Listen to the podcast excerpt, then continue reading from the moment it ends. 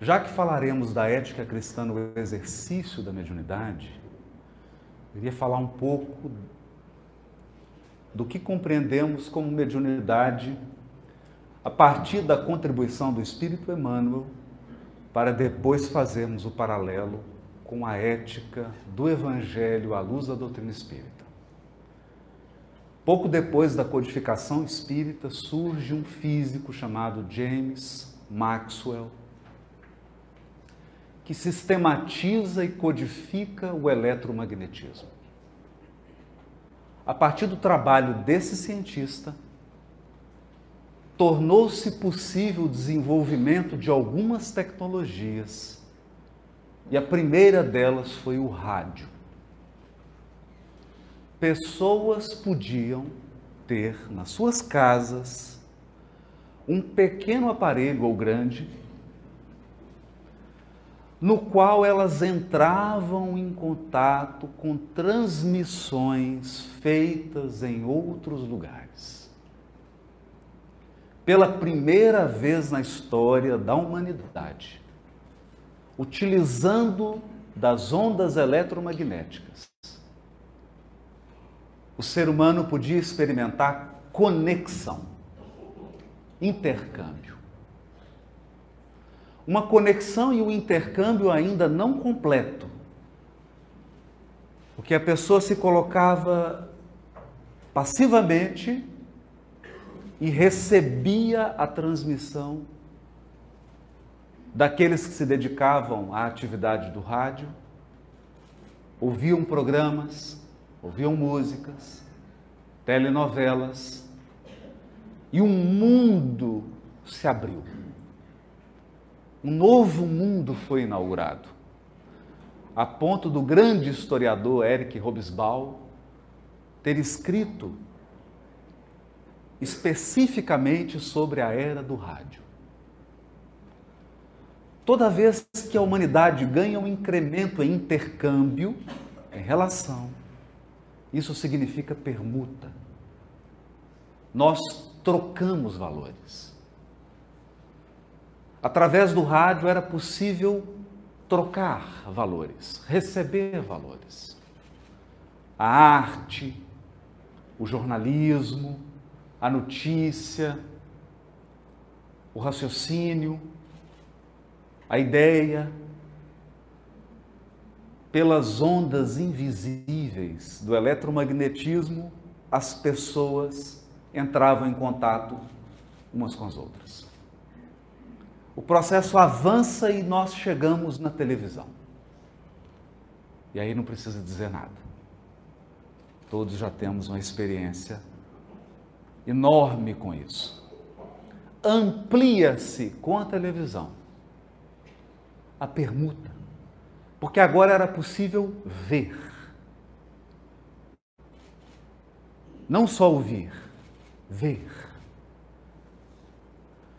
E vendo, novos valores eram permutados, trocados Gerações seriam influenciadas no modo de vestir, no modo de falar, na maneira de se comportar, em função dessa permuta, aquilo que o ouvido podia captar e aquilo que os olhos podiam ver.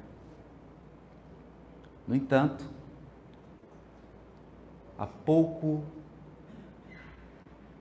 mais ou menos dez anos atrás, nós demos um salto. Com o surgimento da internet e hoje, com as redes sociais e com as novas tecnologias que estão chegando,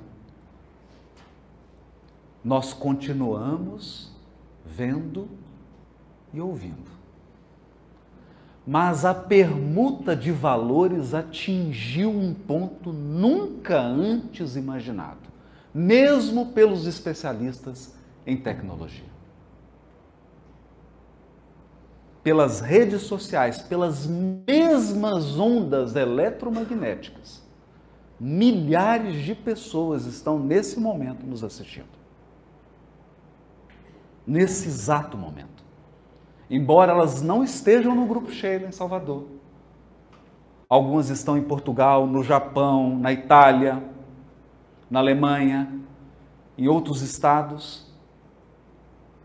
Estão conectadas conosco, acompanhando esse evento.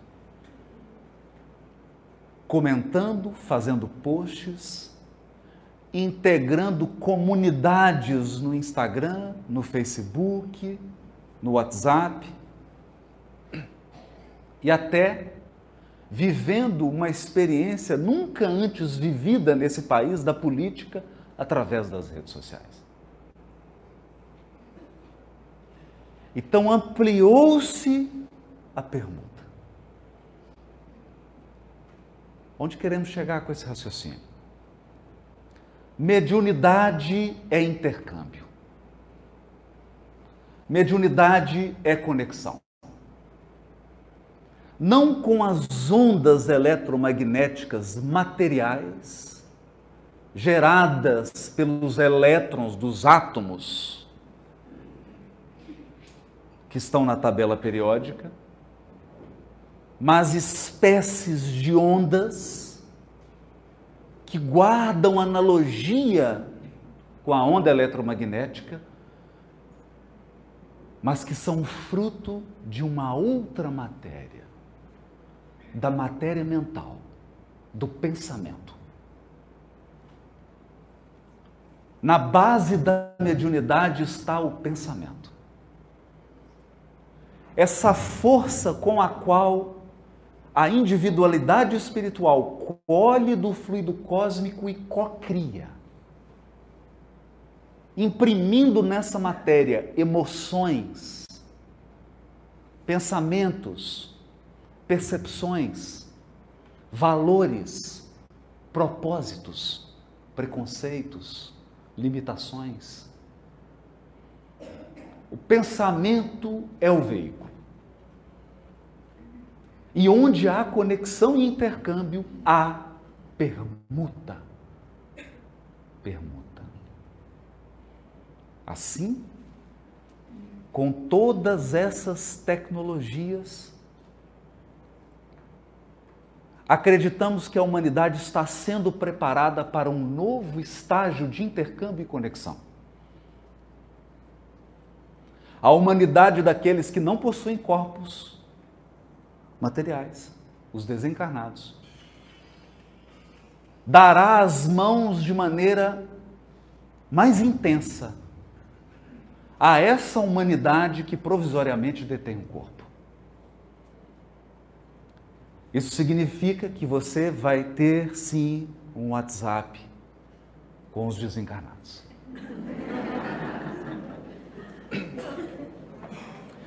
Mas você não precisará de um novo aparelho de celular. Você não vai necessitar instalar nenhum aplicativo. Porque você já detém todos os recursos para entrar em conexão e em intercâmbio com os seus semelhantes, na carne ou fora dela. Portanto, a questão não é da conexão. Eu sei que todo mundo anseia pelo 4G, 4.2G, 4.3, 4.5G. Mas quando adentramos na realidade do Espírito, nós estamos falando de 1000G. Sem nenhum trocadilho com a Gesiane. Estamos falando de uma conexão nunca antes experimentada. Estamos falando de um intercâmbio que vai muito além de fenômenos que tocam os cinco sentidos físicos. Porque se você ainda raciocina num paradigma que mediunidade é alguma coisa que acontece para que você possa perceber com seus cinco sentidos, você precisa pensar um pouco mais sobre a mediunidade. Os mais profundos intercâmbios os mais eficientes e eficazes processos de conexão se dão apesar dos cinco sentidos. Uma conexão da qual enquanto grupo humano, nós ainda não nos debruçamos.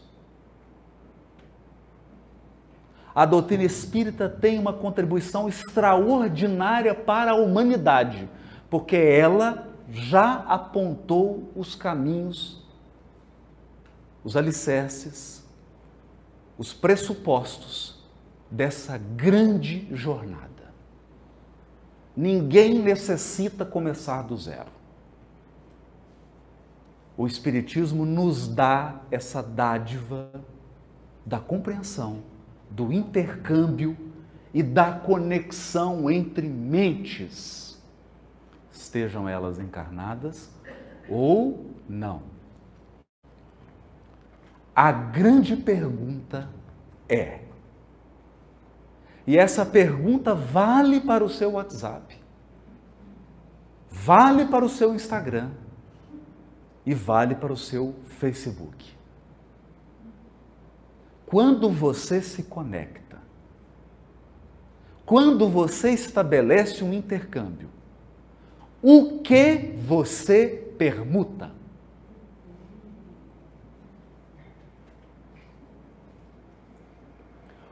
O que você troca? Quais valores você está trocando? E eu digo permuta, porque aqui ninguém é passivo. Você dá e recebe.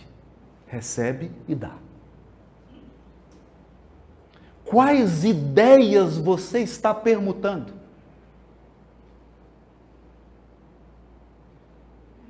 Quais valores você está permutando? Onde você quer chegar? Quais os propósitos você está trocando? Você está seguindo ou liderando?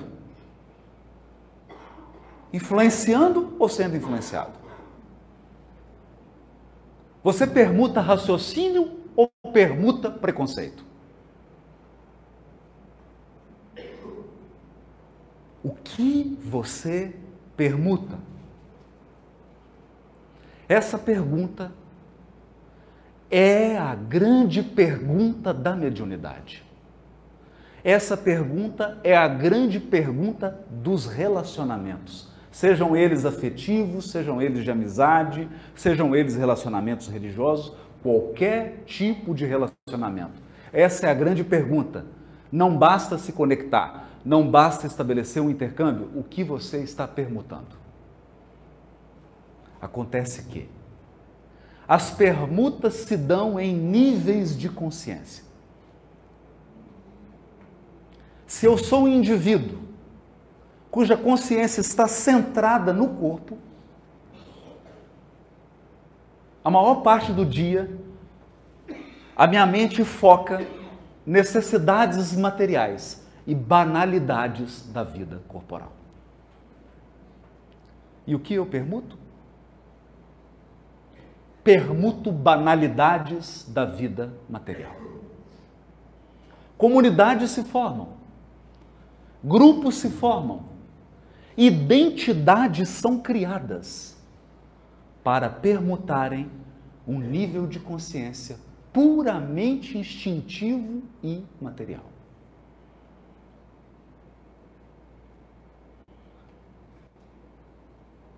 E não vale você aumentar a banda da internet. Porque se o que você troca, se o que você permuta é básico, tanto faz se a sua internet tem 2G ou 10G. Você vai continuar permutando valores num nível essencialmente básico. Essencialmente básico. Porque você só permuta o que valoriza. Eu vou tentar criar um exemplo. Vou pegar um cesto grande de palha, dois. Em um deles eu vou encher de diamante lapidado. no outro eu vou encher de milho seco. Você pega o cesto de diamante e coloca na frente de um jumento.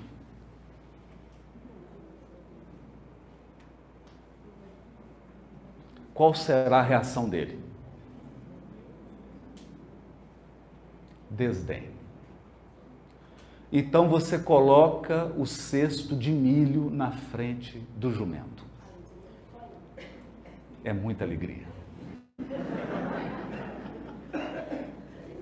É uma alegria indescritível. Então você coloca esse cesto de milho na frente de um ser humano. Coloca agora o de diamante.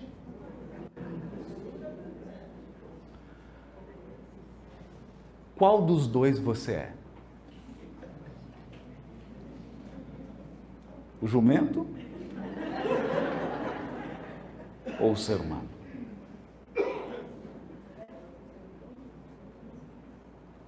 Porque onde estiver o teu tesouro, lá estará o seu coração. O centro da sua consciência está naquilo que você dá valor.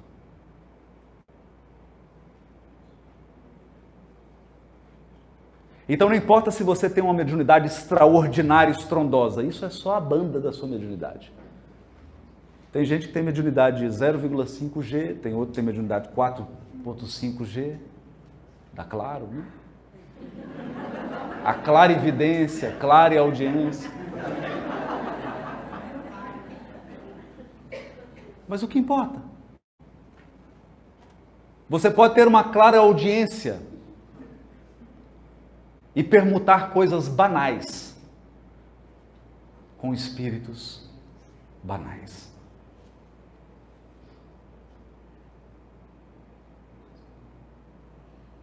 Você pode estar uma, ter clarividência e estar permutando coisas banais sobre locais banais do mundo espiritual. Essa é a pergunta. O que você permuta? O que você quer? O que você quer trocar? O que você quer receber? Se você já está saturado daquelas experiências mais básicas do psiquismo humano, se você já tem em algum nível sede de transcendência,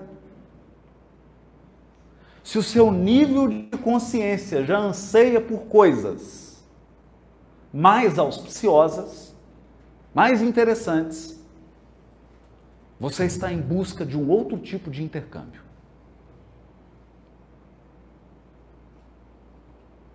E quando, e portanto, de um outro nível de permuta. Agora sim. Agora sim. Se você tem sede de transcendência, se você quer permutar valores que saiu da banalidade da experiência de um encarnado, da banalidade da experiência de um encarnado, porque isso faz parte. Não estamos menosprezando, entenda. É importante eu espero que você escove o dente pelo menos umas três vezes por dia. Tomara. Mas isso é banal. Do ponto de vista do espírito imortal e das suas potências extraordinárias, convenhamos, isso é banal.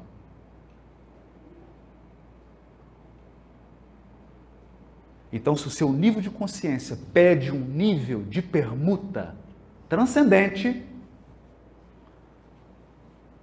essa conversa sobre a ética do Evangelho é para você.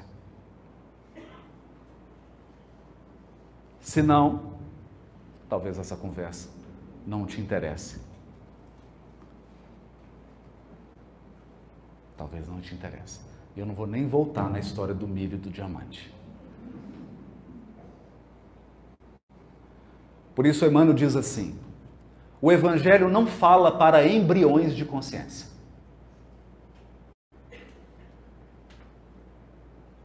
O Evangelho não fala para embriões de consciência. O Evangelho fala para seres cujo nível de consciência anseia por transcendência. Já não basta as experiências puramente corporais. Ele anseia, ele quer transcendência. Ele quer permutar outros valores. E aí nós entramos agora na ética do Evangelho. Eu vou começar por ética de uma maneira bem simples. Bem simples. Primeiro, a ética ou a moral tem a ver com comportamento. Portanto, não se trata daquilo que você sabe que tem que fazer. Se trata daquilo que você faz em função do que sabe. Não é o que você sabe, é o que você faz. Ética e moral é comportamento, é conduta, é ação, é atitude, é postura, é como você vive. Como você vive.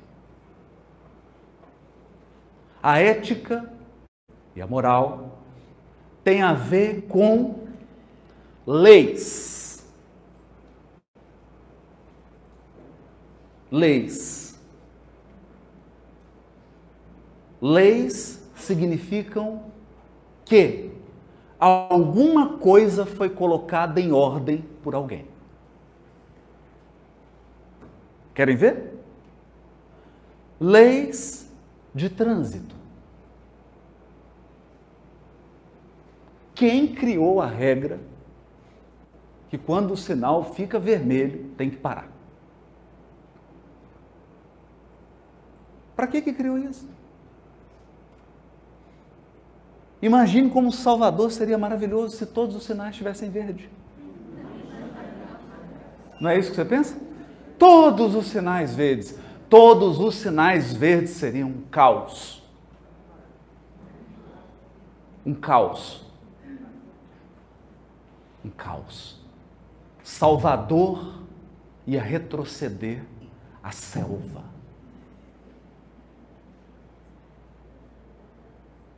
Porque todos iriam querer cruzar uma rua ao mesmo tempo. Entende? Então, quando surge uma lei, no caso a lei de trânsito, diz assim: amarelo, fica esperto. Verde, passa. Vermelho, para. Isso é colocar ordem num grupo trazer ordem. Ordem gera harmonia, ordem gera equilíbrio, respeito, igualdade, fraternidade.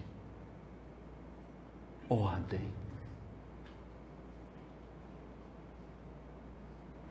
É essa a função da lei. A ordem gera equilíbrio porque ela estabelece equidade. Está vermelho agora, mas vai ficar verde. Eu vou ter minha hora de passar e eu vou ter a minha hora de parar. Porque a minha hora de parar é a hora do outro passar. É a minha hora de passar. É a hora do outro parar. Isso é equidade.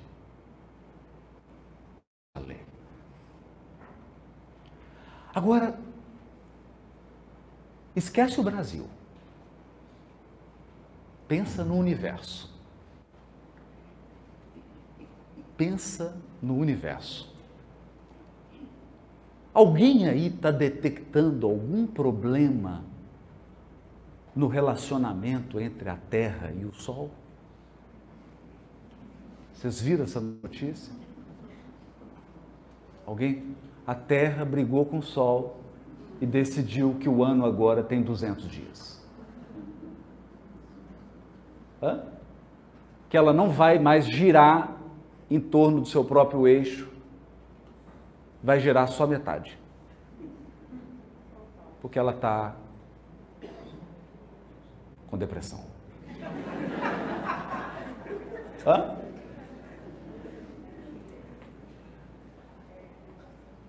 Você leu isso? Não. Você não leu isso. Todos os processos da natureza se dão de maneira cíclica, na mais absoluta ordem e previsibilidade. Sabe para quê? Para que você tenha segurança. para que você possa evoluir tranquilo.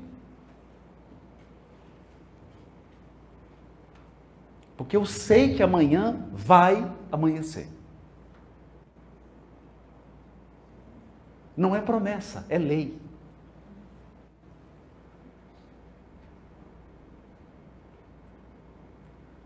Mas você já experimentou ver uma lei? Entra na internet e pega uma lei. Os homens não são Deus, embora tenham certeza que são, mas não são. As leis de Deus não estão escritas, elas estão inscritas. É diferente. As leis de Deus não estão escritas, elas estão inscritas, elas estão dentro da natureza, elas estão dentro de você. Então não adianta fazer cara feia nem ficar emburrado. A lei está na sua consciência. Acabou. Não tem oficial de justiça, não tem polícia, não tem juiz. Não. Está dentro de você está inscrita, mas ela também está inscrita na natureza.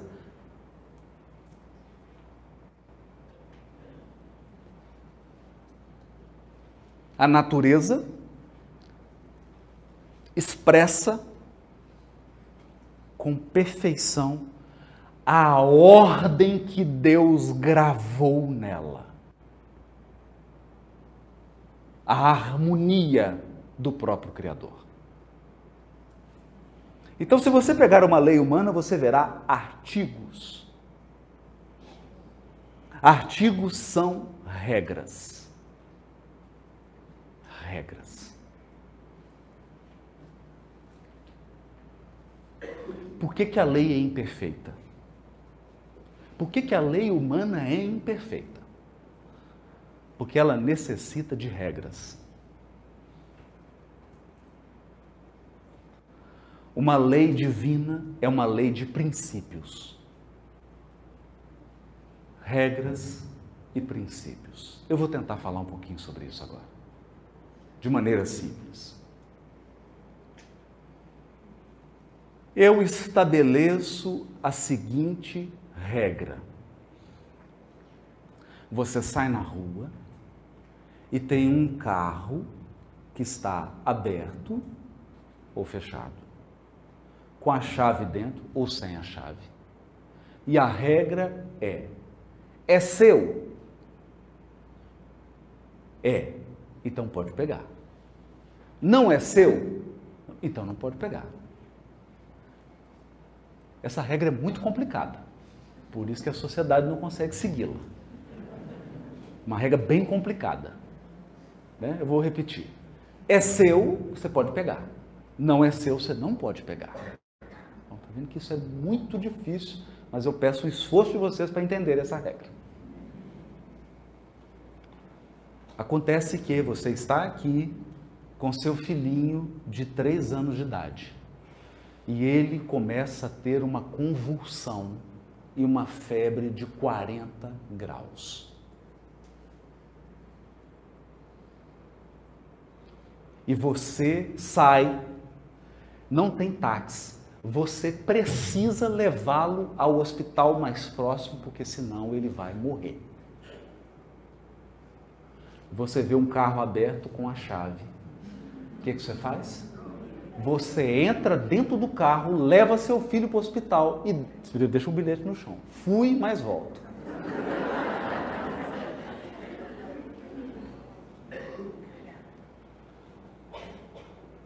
E agora? E agora?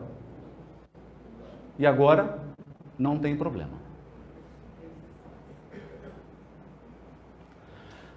Pegar um carro que não é seu e andar com ele é crime. Se não tiver emprego de violência, o crime se chama furto. Mas nem todo furto é ilícito. O furto em estado de necessidade não é ilícito. A hora que você chega no hospital, chega a viatura e fala, você pegou e fala, policial, pelo amor de Deus, eu tô, meu filho está morrendo. Eu usei o carro, eu vou devolver. Acabou. Não é ele. É um furto cometido em estado de necessidade.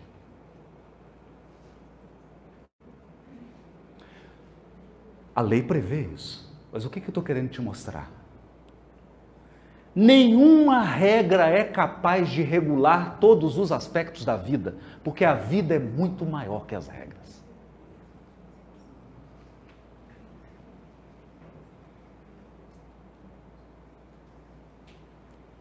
Regras não dão conta da complexidade extraordinária da vida. Percebe?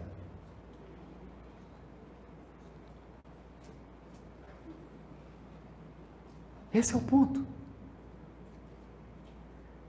Então, por isso, por isso, a própria lei humana começou a trabalhar com princípios.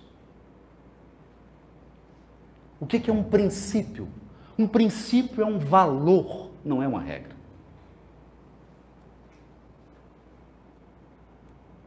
Não é uma regra.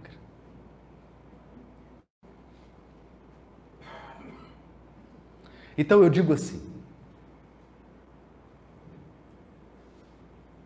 um dos princípios da nossa lei humana, o respeito à propriedade privada.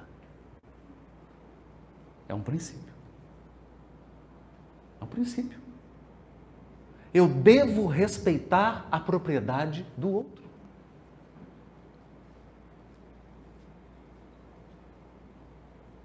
Isso não é uma regra.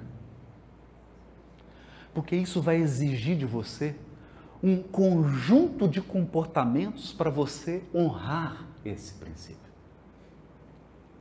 Mas tem um outro princípio: a função social da propriedade. Não é pelo simples fato de você ser dono de algo que você pode usar esse algo em desfavor da sociedade. Por exemplo, tem um lote vago, a prefeitura notifica, o proprietário não faz o que foi determinado, notifica de novo, ele não faz, notifica de novo, ele não faz e ele perde a propriedade do lote. Ele perde. Ele perde porque a propriedade não está cumprindo a sua função social. É um princípio. Ah, mas o que, que eu preciso fazer? Não. Aí você está pensando com regras. A lei divina é feita de princípios.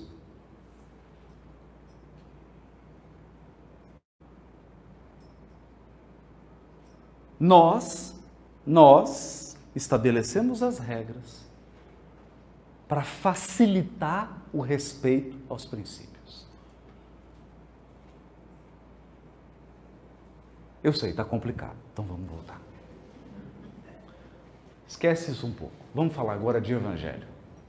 Então, a pessoa diz assim: Eu tenho o um evangelho lá em casa. Não diga. Eu não tenho um evangelho lá em casa.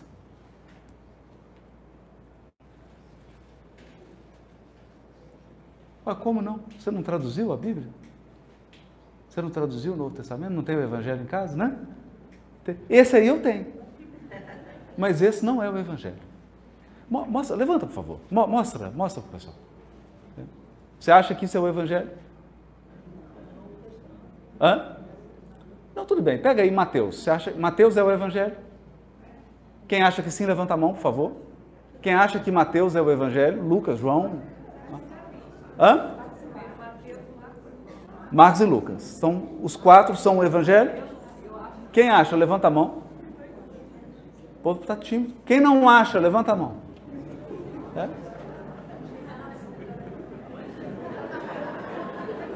Criou um conflito agora. Polarizou. Então vamos lá. Evangelho é boa notícia. Então, se você abrir o Evangelho de Lucas, aí, capítulo 1 e 2, você vai perceber que o Evangelho é de Deus. Por quê? Porque quem deu a boa notícia foi Ele, Deus. Então, ser mais específico. Que notícia é essa? Porque eu estou precisando receber uma boa notícia.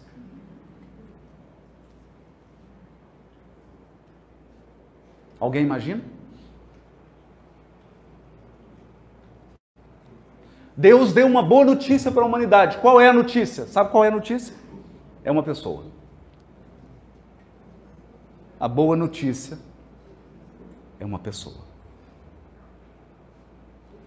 O Evangelho é Jesus.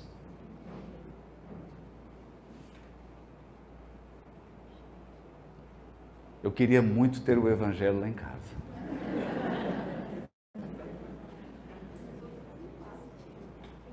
O Evangelho é o Cristo. Ele é o Evangelho. Sabe por quê? Sabe por quê? Pensa bem, pensa bem. Eu já acreditei, confie em mim, eu já acreditei. Não é nessa vida, é em outras. Eu já acreditei que Deus ia ampliar a minha consciência através de um livro. Você acredita que eu acreditei nisso? Você acredita que eu acreditei que um livro era capaz de promover progresso no meu sentimento, no meu pensamento, no meu nível de consciência? Você, eu acreditei nisso. Eu não só acreditei, como cortei muita cabeça. Porque eu acreditava tanto que eu não suportava alguém que não acreditasse.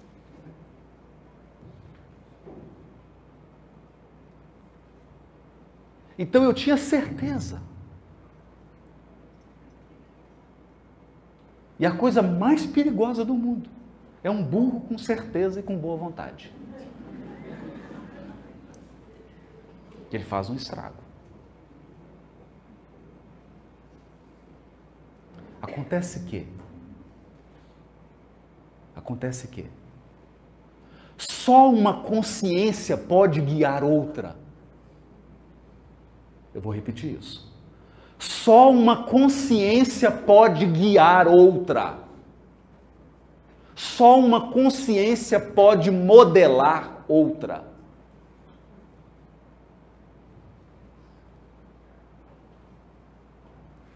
É necessário que exista um ser para modelar outro ser.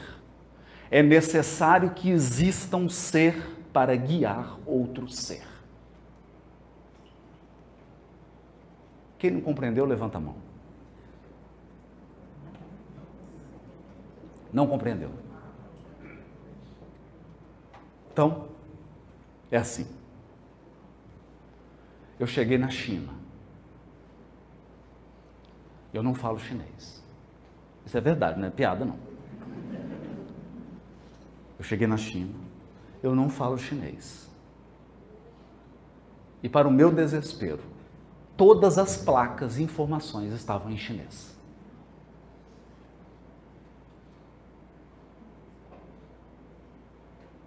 Então, se você está em Salvador, fala, eu preciso ir para tal lugar, a pessoa fala, siga as placas. E eu tentei seguir as placas na China. Mas eu não sabia o que elas significavam. E eu entrei num lugar para comer. E o sujeito foi tão insensível que ele me deu um cardápio. em chinês. Tá te ajudando? Hã? Tá te ajudando? Mas eu estou te dando placa, eu estou te dando cardápio. Então, ok, eu te dou um mapa da China em chinês. Resolveu o seu problema? Não. eu ponho um GPS falando em chinês com você. Então chegou o guia. Chegou o guia. E esse guia, ele era um guia extraordinariamente comum. Sabe por quê? Primeiro, ele sabia e ele já tinha ido onde eu queria ir. Tá ficando bom? Eu quero ir em tal lugar. Ele já foi. Então ele sabe chegar. E o mais sensacional, ele fala a minha língua.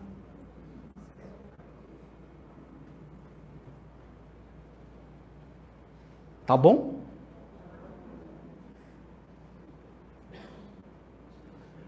Então ele me pegou, nos pegou. E a gente está com o carrinho. E tinha um elevador saindo do aeroporto para descer. E na China você precisa rever seu conceito de multidão. Então no aeroporto, para descer o elevador, tinha umas 1.500 pessoas, que devia caber umas 800 naquele elevador. E a hora que eu olhei aquela multidão indo para o elevador, falei, vamos formar uma fila. O guia olhou para mim e falou, na China não tem fila.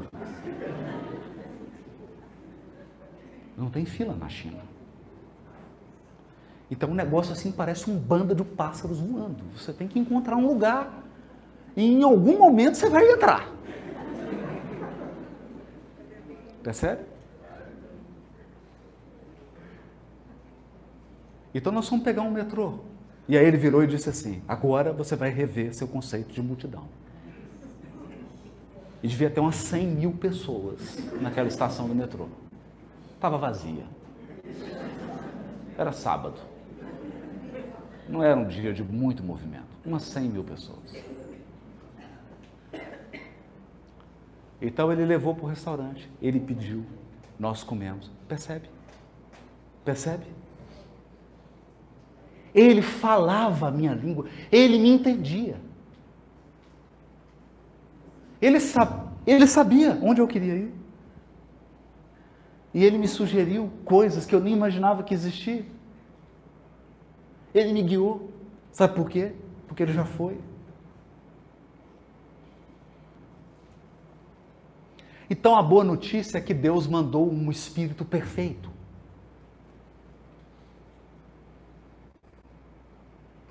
um Cristo.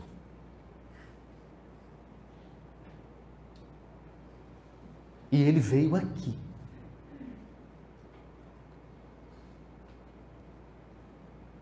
E ele compartilhou da experiência humana. E ele modela a nossa consciência. E ele guia a nossa consciência. Sabe por quê? Porque aquilo que você mais anseia, ele já conquistou. Onde você quer chegar, ele já está.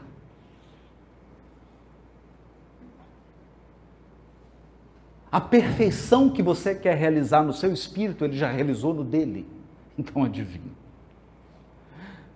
Adivinha?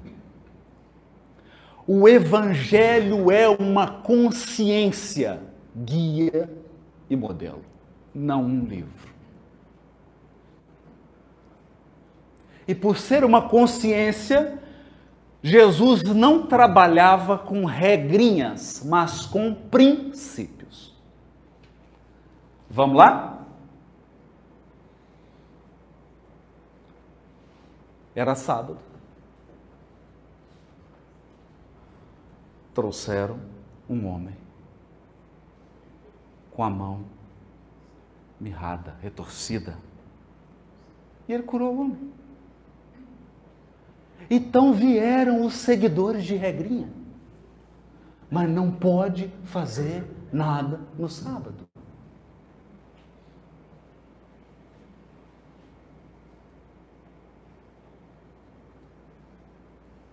Não pode fazer nada no sábado. É verdade isso? Mais ou menos. Mais ou menos. Vamos ver a regra? A regra não é clara.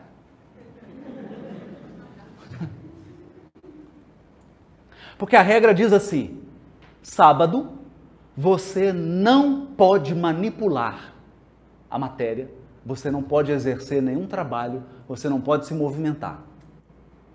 Ok? Essa é a regra. Tá claro? Entenda, a regra dá conta da vida, não dá? Uma regra consegue reger a vida inteira, não é verdade? Não, mentira. Quer ver? E se eu estiver doente? Aí tem a primeira exceção. Se estiver doente, você pode se deslocar no sábado até o médico. Mas tem uma exceção que eu adoro. Eu adoro essa exceção do sábado. Está em Levítico.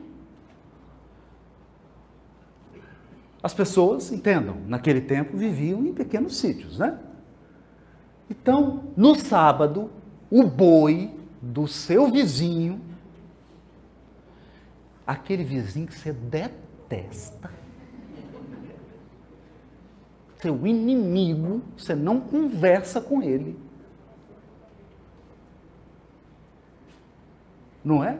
Aquele vizinho que você odeia fraternalmente. Igual a gente faz na casa espírita. Se odeia fraternalmente. E então, o vizinho viaja e o boi, o maldito boi do seu vizinho que você odeia fraternalmente, cai no buraco. Cai numa vala. E é sábado. Aí você fala assim: yes! É sábado. É sábado. Só que tem uma regrinha que diz: mesmo se for sábado, e o boi do vizinho que você odeia fraternalmente cair no buraco, você vai tirar o boi do buraco. Ah. Vai levar o boi para sua propriedade. Vai curar o boi. Vai alimentar o boi. E quando o vizinho voltar, você vai devolver o boi.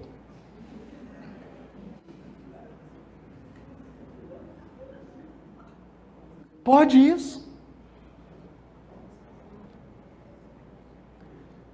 Então chegaram os seguidores de regra para Jesus e disseram assim: Mas você curou no sábado? E aí Jesus pergunta: Mas escuta, no sábado é lícito deixar perecer ou curar? A pergunta é inteligente, se você falar assim: deixar perecer, então e a regra do boi? É, tem essa regra do boi aí, agora você complicou minha vida. E aí Jesus ia te perguntar: um ser humano vale mais ou menos do que um boi? Vale mais.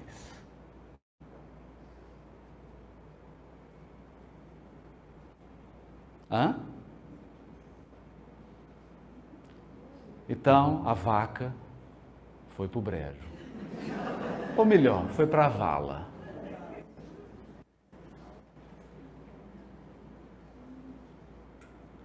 Tentaram fazer uma outra pegadinha com Jesus. Essa é ótima. Essa é ótima. Um grupo de judeus, hebreus, dominados pelo Império Romano, morrendo de vontade de fazer uma revolta para se libertar de Roma, procuram Jesus, que é judeu, e pergunta para ele: é lícito pagar tributo a César?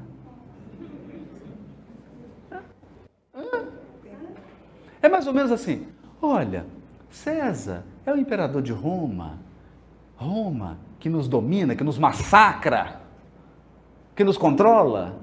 É lícito pagar tributo a César? Jesus respondeu sim. Letra A, Jesus respondeu sim.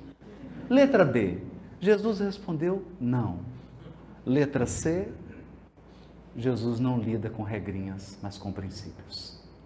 Quando você lida com princípios, nem sempre haverá um sim ou um não para você marcar com xizinho.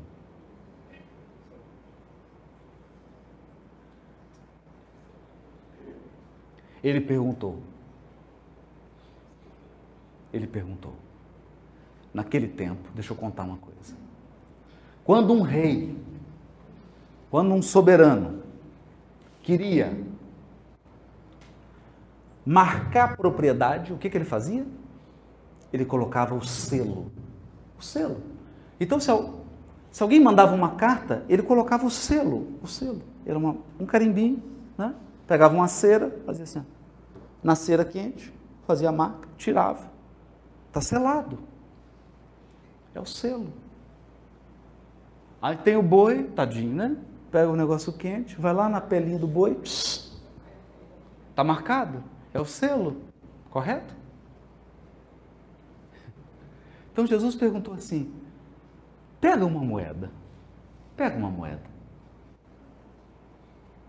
Aí eles pegaram a moeda. Qual o selo que está nessa moeda?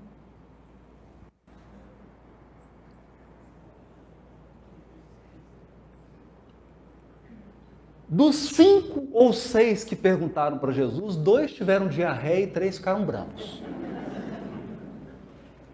Vou dizer por quê. Porque eles já sabiam a resposta.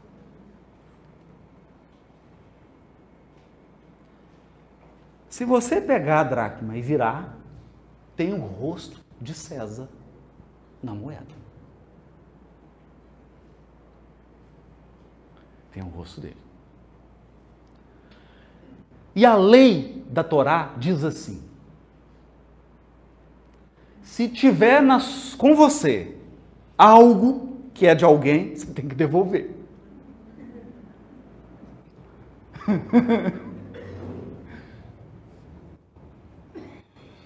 Vocês perceberam a pegadinha? Qual que é o selo que está na moeda? É, Posso ir ao banheiro antes? É sério. É de sé. É de quem? De. Fala, mexe em dinheiro, o ser humano sofre mais. É de César. Então o que essa moeda está fazendo com você? Né? O que, que essa moeda está fazendo com você? Não é de César? É de César? Então dai a César o que é de César. Restitui a César o que é de César. E a Deus as coisas que têm o selo de Deus. Isso é uma regra? Não.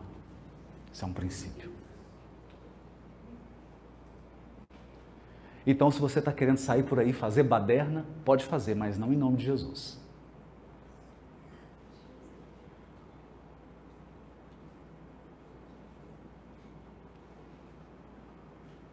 Princípios. Então vamos lá. Eu vou trazer um complicado agora. Havia uma regra. E tudo que eu estou tentando fazer aqui, eu estou tentando, não sei se eu estou conseguindo, mas eu acredito, eu estou dando o máximo que eu posso.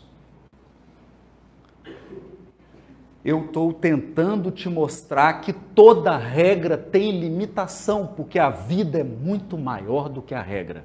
E a vida sempre vai colocar a regra numa sinuca de bico. Então existia uma regra que dizia assim: se uma mulher for pega em adultério, a mulher tem que ser punida. É uma pena leve, apedrejamento.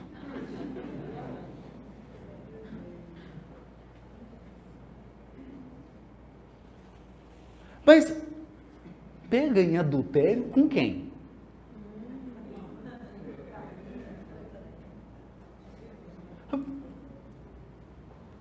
Quem que comete mais adultério? O homem ou a mulher? O homem. Levanta. Quem acha que é o homem?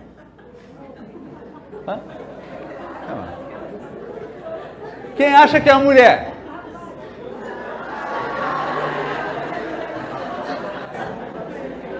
Então, peraí. Peraí. Quer dizer que o homem comete adultério sozinho?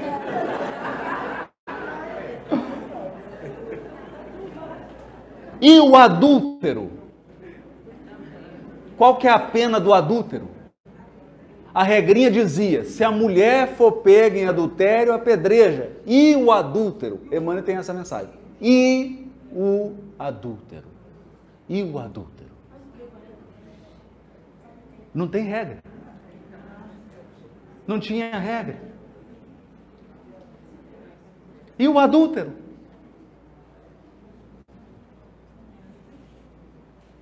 Então, cuidado com a resposta que você dá. Sabe por quê? Porque o problema pode estar na pergunta.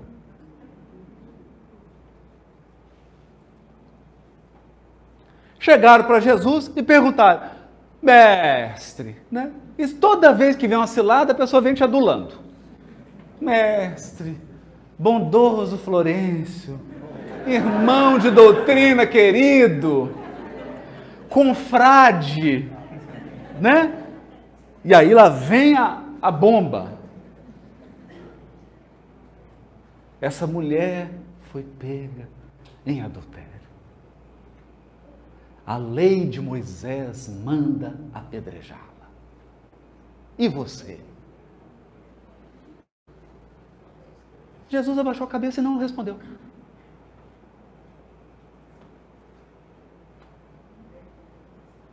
Hã? Não respondeu.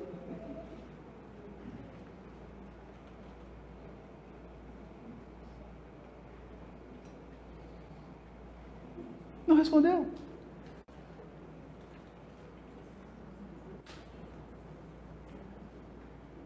E aí eles ficaram apavorados, todo mundo.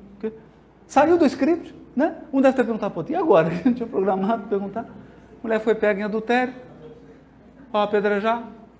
Aí ele insistiu. Mas escuta, a lei de Moisés manda apedrejar. E... Então você está sugerindo que a gente deve desobedecer a lei de Moisés?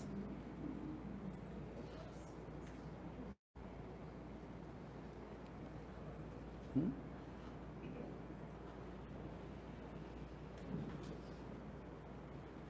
Agora a encrenca ficou boa. Agora Jesus entra. Sabe por que Jesus entrou? Porque agora o assunto mudou. Eu vou voltar nisso. Presta atenção. O assunto agora mudou. Antes o assunto era o adultério daquela mulher. Jesus ficou em silêncio. O assunto agora é lei de Moisés, lei de Jesus. Ou interpretação mosaica interpretação de Jesus, porque a lei divina é uma só. Na interpretação de Moisés, eles estavam viciados em interpretar regrinhas, regras. Jesus não lida com regras. Ele lida com princípio. Então ele falou: simples, simples. O que, que a regra manda fazer?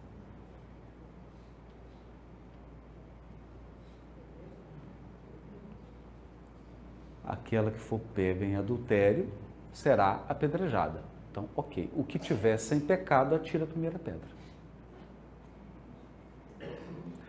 Porque na tradição do povo hebreu, o pecado o erro se comunica em toda a família.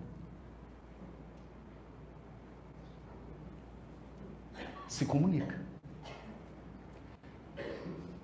Então, se a sua avó, se aquela tia avó, se aquela prima louquinha que você tem, se aquela irmã descabeceada, se alguma mulher na sua família já cometeu adultério,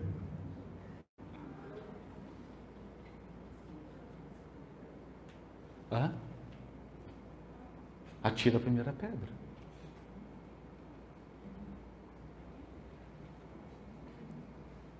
Eu, eu, tá todo mundo perplexo. Eu vou facilitar isso aqui.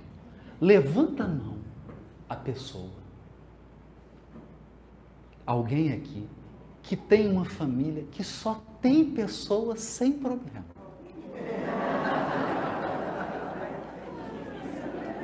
Hã? Hã? Então, é, vamos largar esse negócio de apedrejar? Vamos deixar esse negócio de apedrejar? Vamos deixar. Isso é um princípio. O princípio é: só possui autoridade moral para condenar quem é puro. Mas quem é puro não condena.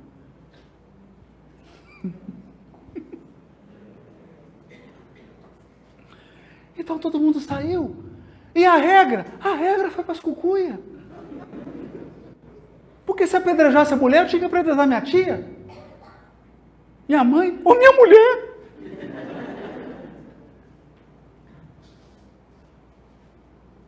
Percebe? Então ia ser um apedrejamento comunitário.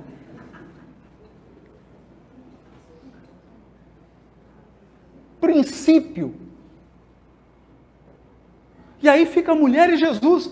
E agora o bicho pegou, porque ele é puro. Ele é puro. E a família dele toda é pura, gente. A mãe dele, o pai. O primo dele é precursor, João Batista. Lascou. Ela falou: agora eu estou apedrejada. Porque aquele que tiver sem pecado, atira a pedra, ele não tem, ele não tem erro, ele é puro. Vai lascar a pedra. Aí ela ficou esperando. E ele perguntou, mulher, onde estão os teus acusadores? Só sobrou você, mestre. Não, eu, eu também não a julgo. Por quê? Hum? Deixa eu te dizer uma coisa. Por causa de um princípio. Por causa de um princípio. A sexualidade é um recinto sagrado de cada alma. Ninguém entra nesse recinto para julgar e para apontar dedo. É por isso que Jesus baixou a cabeça quando disseram assim: essa mulher foi pega em adultério, é, devemos apedrejá-la? Jesus baixou a cabeça.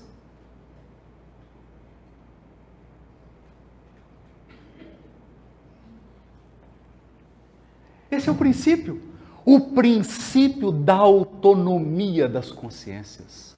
O princípio da responsabilidade e da responsabilização sexual. Cada um responde pela sua sexualidade pelo que faz com ela.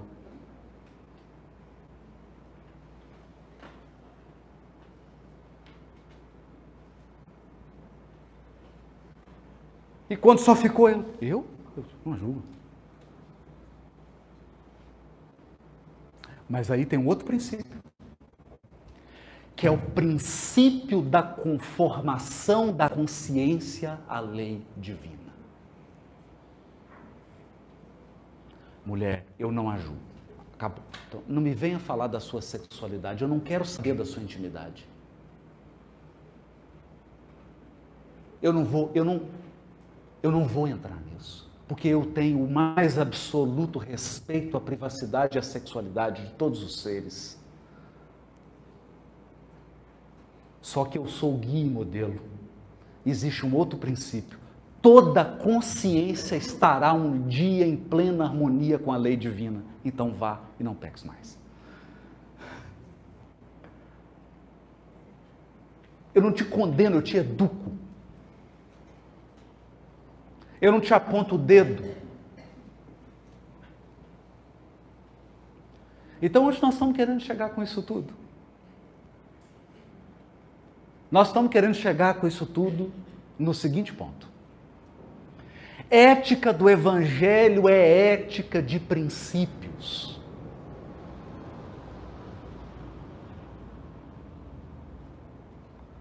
A consciência iluminada é uma consciência que segue princípios. Por exemplo, o princípio da compaixão.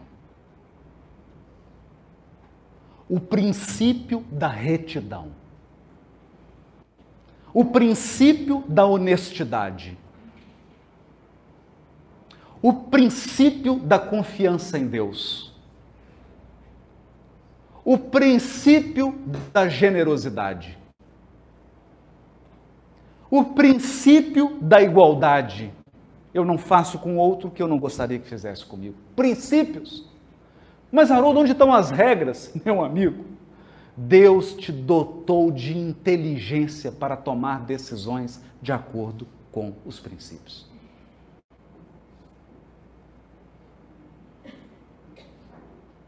Então, se a sua mediunidade é 3G, 4G ou 4.5, que é a clare, claro, clara evidência, clara audiência.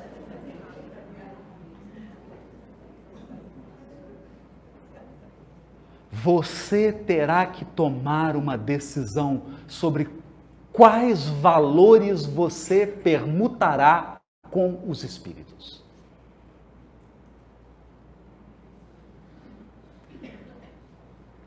Porque está cheio de espírito aqui de tudo quanto é nível evolutivo. Encarnados e desencarnados. Qual ética você vai estabelecer para permutar? Você vai se prestar a ser instrumento de alguém que quer ferir o outro? Você vai se prestar a ser instrumento de um espírito que quer destilar seu ódio, seu rancor, seu preconceito? Você vai se dignar de permutar conteúdo espiritual de baixo teor evolutivo?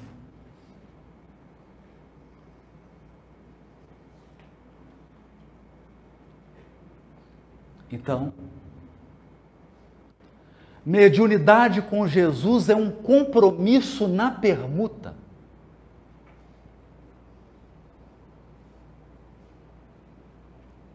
É um filtro no que eu pergunto.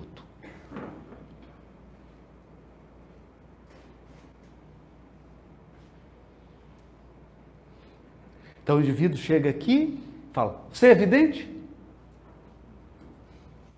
Você fala: Sou.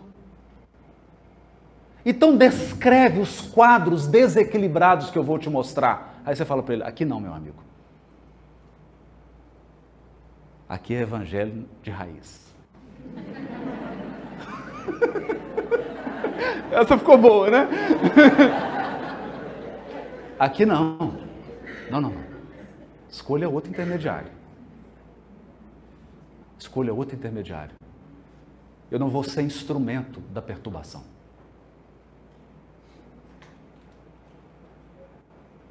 Se você veio aqui permutar comigo, nós vamos ter regras nessa permuta. Percebe? Percebe? É por essa razão que Kardec dirá certeiro como um bisturi. Você pode não ter ética nenhuma, nem moral nenhuma. Você pode ser uma criatura completamente antiética e amoral. E pode ter uma mediunidade extraordinária.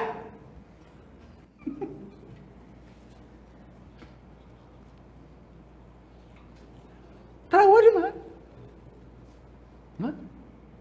Então, lá em Minas a gente chama do médium destrambelhado.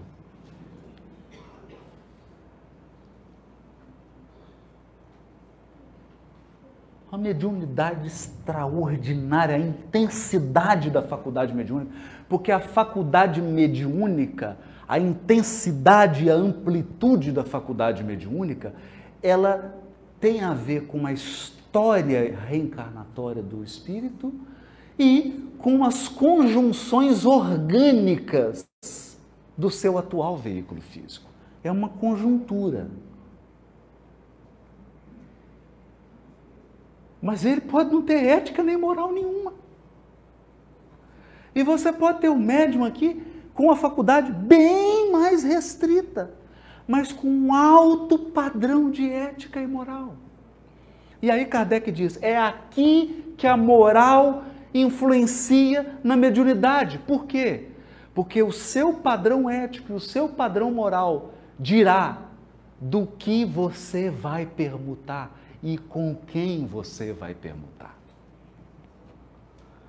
Porque os espíritos bons e os espíritos superiores não permutam a não ser com aquelas consciências que estão em sintonia com os valores que eles já conquistaram. Eu não estou dizendo que você tem que ter o valor, mas pelo menos você está buscando o valor. Percebe isso?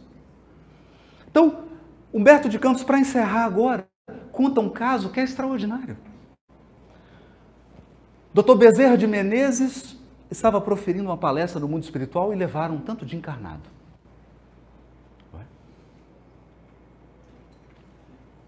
E tinha vários tipos, que agora tem, vocês sabem que tem vários tipos de espírita. Né? Então esse era o espírita revoltado. Ele chegou, doutor Bezerra falou, aí o espírita revoltado levantou e falou, doutor Bezerra, eu não me sinto espírita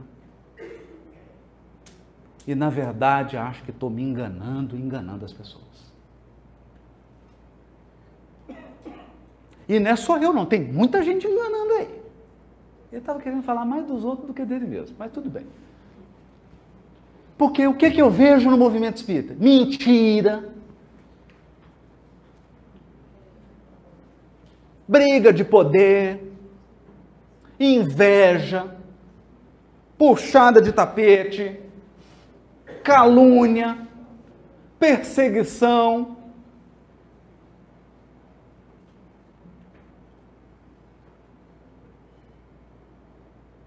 E como é que faz, doutor Bezerra?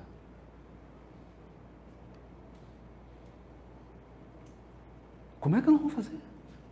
Porque eu não estou falando só dos outros, não. Ele quis dar uma maciada, né? Eu também. Né? Eu também.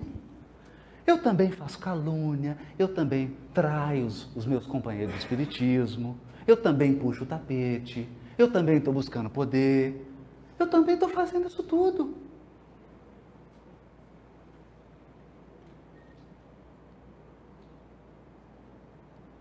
Agora, doutor Bezerra? Aí o doutor Bezerra esperou ele falar.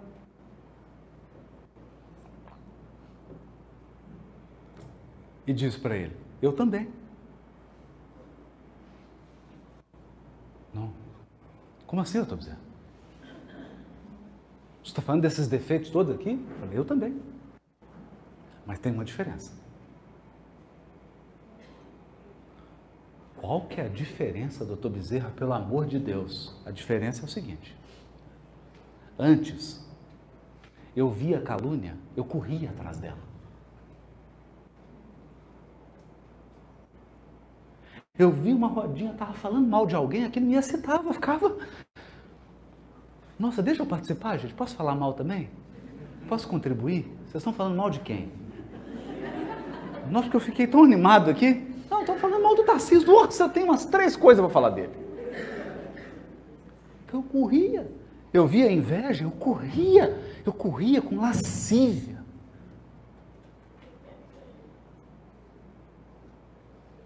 Na direção de todas essas coisas. Mas hoje, meu filho, tem uma diferença. Essas coisas todas, eu devo confessar, ainda existem de mim, mas a diferença é que eu corro delas.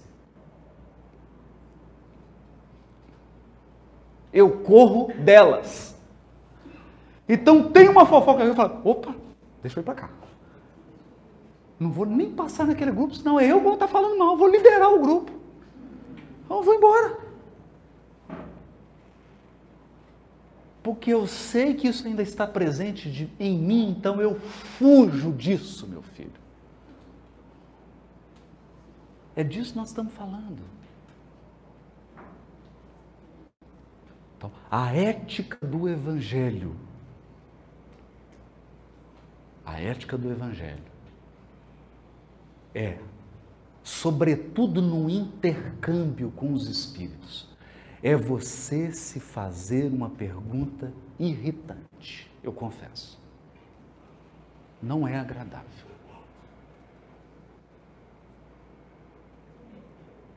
É a pergunta mais irritante da sua vida. E você vai ter que fazê-las várias vezes, várias vezes. E às vezes você vai ficar muito irritado em fazer essa pergunta. Vocês querem saber qual? Acho que não, né? Só meio, meio sem convicção. Querem saber qual é a pergunta? Então é assim. Você vem aqui, realiza o trabalho com toda a sinceridade da sua alma, mas faz imperfeito, por quê? Porque você é imperfeito. Como é que uma pessoa imperfeita faz um trabalho perfeito? Então você faz com toda a sinceridade da sua alma, você coloca toda a dedicação. E aí vem um ingrato e calunia. E te ataca. E distorce os fatos.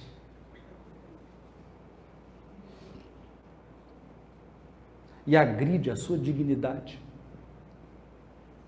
O que, que dá vontade de você fazer? O que, que dá vontade? Vontade de fazer. Esses dois dentes aqui do nosso vampirismo. Então, o que, que dá vontade de fazer? Hã? Pegar os dentinhos, cravar no pescoço e tirar todo o fluido vital. Não é isso? Não é isso que dá vontade? É o que dá vontade. E quando dá essa vontade em você, imediatamente você se vê cercado de dez espíritos que também estão morrendo dessa vontade. Porque agora você passou a permutar o desejo da vingança.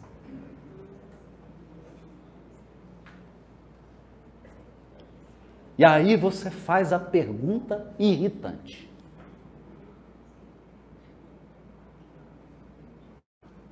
Senhor Jesus, no meu lugar, o que você faria? Aí a vontade muda, porque dá vontade de sair no pescoço de Jesus.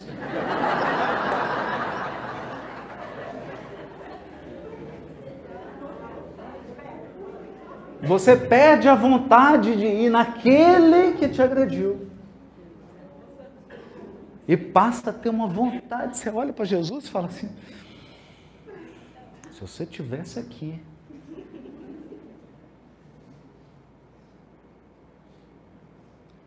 e você sabe a resposta. Sabe por que você sabe a resposta? André Luiz, Agenda Cristã. Qualquer um que tenha uma semana de conhecimento do Evangelho já sabe o que fazer.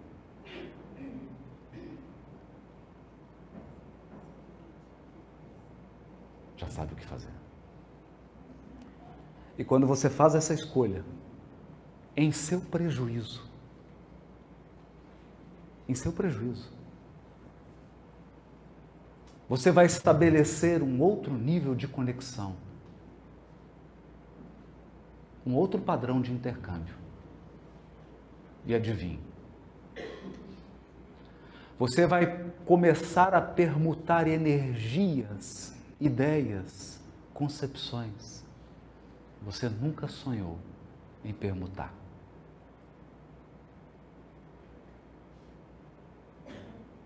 Então, perceberá que mediunidade com Jesus é sempre, não importa as circunstâncias, sempre ser um instrumento da luz e do amor. Muito obrigado.